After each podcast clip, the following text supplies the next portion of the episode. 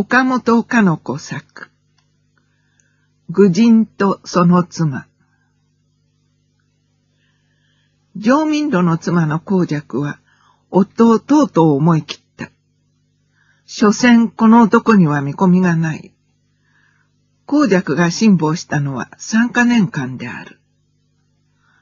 さすが古いインドのことであるから、具に徹底したものの話はいくらもあった。喉が渇いて泉を見つけた男がたっぷり飲んでしまっても、まだ泉の出るのを見て、もうたくさんだというのにもったいないと叱ったという話は、中でも公爵には気に入っていた。そしてその話を夫に話して聞かせさえもしたものである。それほど公爵は一般の愚人というものに対して好感を持っていた。けれども、我が夫の愚かしさの素質には、根本から同情を持ちかねるもののあるのをついに発見した。世の中の愚人は、すべてのことには愚でも、女に対してはどこか解消があった。夫にはそれがない。公爵は夫と一緒に住みながら、女の心を植え付ける素地を夫のどこにも見出せなかった。世の愚人は、妻の仕向け方一つで、妻の最も良き反射鏡になれた。上民路は、女に対して全然官能性を持って生まれなかったのであろうか。一人でいても寂しがらず、二人になっても何の影響もなく、夫婦の間柄は木と石だった。それでいながら彼には物の所有欲だけはあった。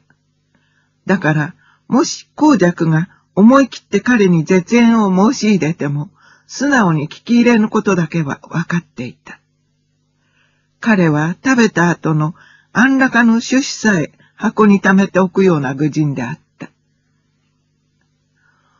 夫が窓に頬杖ついて、ぼんやり菩提樹の小杖に一つずつ、または三つ四つ一緒に、根性の空から浮き出る星を勘定しているのを部屋に置いて、公爵は台所で夕飯の支度をしている上民路の母親に相談した。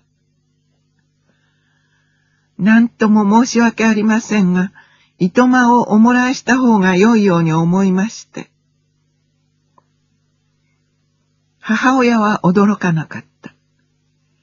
やっぱりそうなるんだったかね、と同情深そうに言って、しみじみ嫁の顔を見て、あんたの狂気につけ込んで無理に来てはもらったのだが、重々気の毒とはいつも私は思っていたんだから。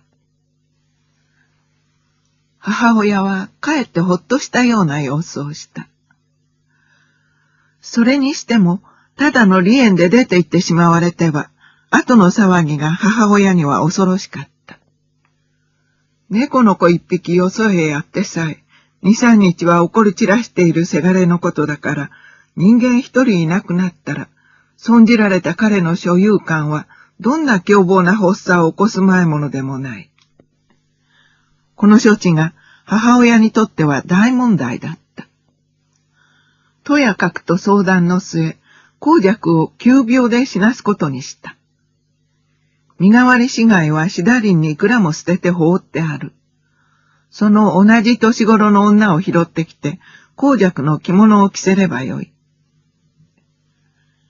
夕飯を食ってしまった上民路は、明かりの下で菩提樹の葉の乾いたのを、芭蕉の葉の表にいろいろの模様に貼って遊んでいた。昼の炎天で焼けた屋根のほとぼりも冷め、冷え冷えした空気が庭から流れ入ってくる心よさに、彼はそのまま床の上にねじれて、うたた寝してしまった。真夜中に近い頃、彼は母親に起こされたのである。来てごらん。お前、公爵が急病で死んでしまったよ。彼は目をこすりこすり立っていった。彼を導いていく母親はさすがに胸を騒がせた。彼女はせがれの挙動に目を離さなかった。寝室の片隅に水色の帳の裾をまくり上げて、節戸が置いてあった。敷布はいつもよりも白かった。その上に若い女が寝巻きを着て仰向けに横たわっていた。寝巻きがいつもより艶やかに上民路の目に映った。青葉の色が染みた象牙のような皮膚になって、一人の女が目をつぶっていた。取り付けたように眉を描き、口紅も存在に濃すぎて塗ってあるが、その女は美しかった。両手を組み合わした胸にこんもり父が盛り上がっていた。上民路は腰をかがめた。おい、と声をかけた。相手が静まり返っているので、一段腰をかがめた。そして今度はおいと言いながら体に手をかけた。母親は慌ててこれを止めた。死んだんだから動きゃしないよ。上民路は死骸の顔の上へ顔をまともに持って行った。しばらく眺め入っていた。それから冷たい手に触ってみたり、胸を押さえてみたりした。公爵の死に顔は随分生きている時と違ったな母親は気取られるのを恐れて、せがれを死人の節戸から引き離した。急いで帳の幕を垂れ下げた。いかにも名残惜しそうに立ち去っていくとき、上民路は吐き出すように言。公爵は死んで良い女になったな母親はせがれと力を合わせ、偽公爵の葬式を出した。上民路はそれ以来すっかり塞ぎ込んでしまった。公爵はその後一人の男と結婚した。彼女の心の底に不思議なものが残っていた。新しい夫との愛の流れが直に流れ合う幸福な生活より、上民路との岩石に向かったような生活の方が力強く彼女に思い出された。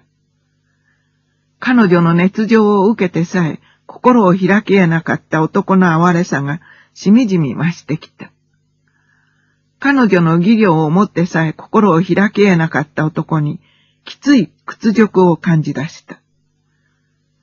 利口で再起ある彼女に闇闇敗北を取らせた上民路の障壁のような愚かしさが不可解の力となって一種の英雄を彼の上に認め出してきた。こういう錯綜した感情が彼女を苛立たせ、彼女はその男との平和な生活を破って、また一人の男と結婚した。しかしここでも、上民路の謎の魅力は、平和な愛よりも彼女の心を捉えた。私はあの愚人を救ってやらねばならない。それから私は、あの男の無礼な無視を破って、女としての仕返しをやらねばならない。ああいうのがかえって男らしいというものかもしれない。その上、噂に聞けば、彼は自分の死後を恋したっているという話だ。こういう感情に動かされて、あるよ彼女は三度目の家庭を抜け出した。そして上民路の家の裏庭から寝室へ忍び込んだ。真夜中過ぎになって上民路は手食を持って寝室に入ってきた。彼は物思いにすっかり痩せてしまった。目をうつろにして無遊描写のように不死戸へ近づいた。ああ、こうやってここへ来ても、あの美しい公爵はもういないのだ。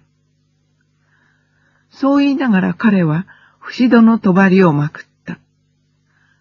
彼は毎夜、妻の虚しき不死戸に寝て、明け方まで妻の面影を忍ぶ習慣になっていた。公爵はいますよ。私死んだのではありませんよ。床の中にうずくまっていた公爵は起き上がって上民路の片手にすがりついた。そして手をゆすりながら口早に絶縁のため偽の公爵を使ったあらましを話した。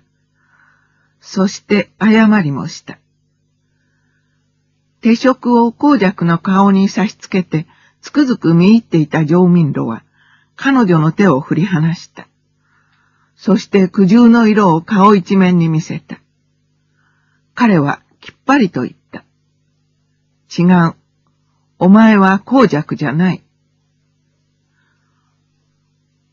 公爵は呆れてしばらくぼんやりと給付を見ていた。元からの愚かしさに加えて気が錯乱したのかと思った。しかししばらくして彼女は強いても言った。公爵ですとも、本当にあなたの妻の公爵ですよ。近く寄って私の目を見てください。私の胸の張りようを見てください。そんならそこに死んでみろ。上民路は公爵に指図して、公爵の身代わりの若い女の死体があの晩していた通りの形に仰向けに寝かした。そして彼はその時獅子に向かってした通りに顔を顔に近づけ、手に手を触れ、胸を撫でた。公爵は思わずくすっと笑った。がっかりしたように公爵から手を離して上民路は言った。お前はやはり公爵じゃない。あの死んだ時、俺にビリビリと感じさせたあの公爵じゃない。俺はもう一度会いたいのだ。あれと違う女なんか公爵と思えない。愚人が下手な表現で言いにくそうに漏らす言葉を通して、公爵は不思議なものを見た。それはこうである。この愚人は、かつて普段は自分を何とも思っていなかった。自分が死んだという強い衝動に心を揺り動かされ、初めて自分の存在に気がついた。しかし、彼に気がつくと同時に、もはや同型の真理のもとにのみ生きうる存在に自分は移し替えられてしまって、現実の形の上では自分というものはなくされてしまっている。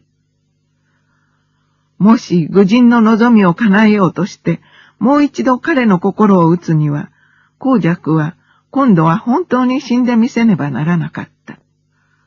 だが彼女は今更死んでみせたとて、彼女の仮の獅子が成功したほどに彼の心をつくかどうか。おそらくそれは不可能であろう。公爵は自分では男の心に自分を植え付け得なかった。他の女によって自分を男の心に植え付けた。その植え付けた映像とても自分とはかなり違っている映像だ。そしてその映像の訂正はいくら本物の自分が努力しても無駄らしい。公爵は言いようのない寂しさと絶望の思いに駆られて、再び上民路の手を握った。その手には一向張りがなかった。公爵は上民路のうつろの目に見入って、つくづく男の同型の心理の中にのみ生きている、今一つの自分に対して怒りを感じた。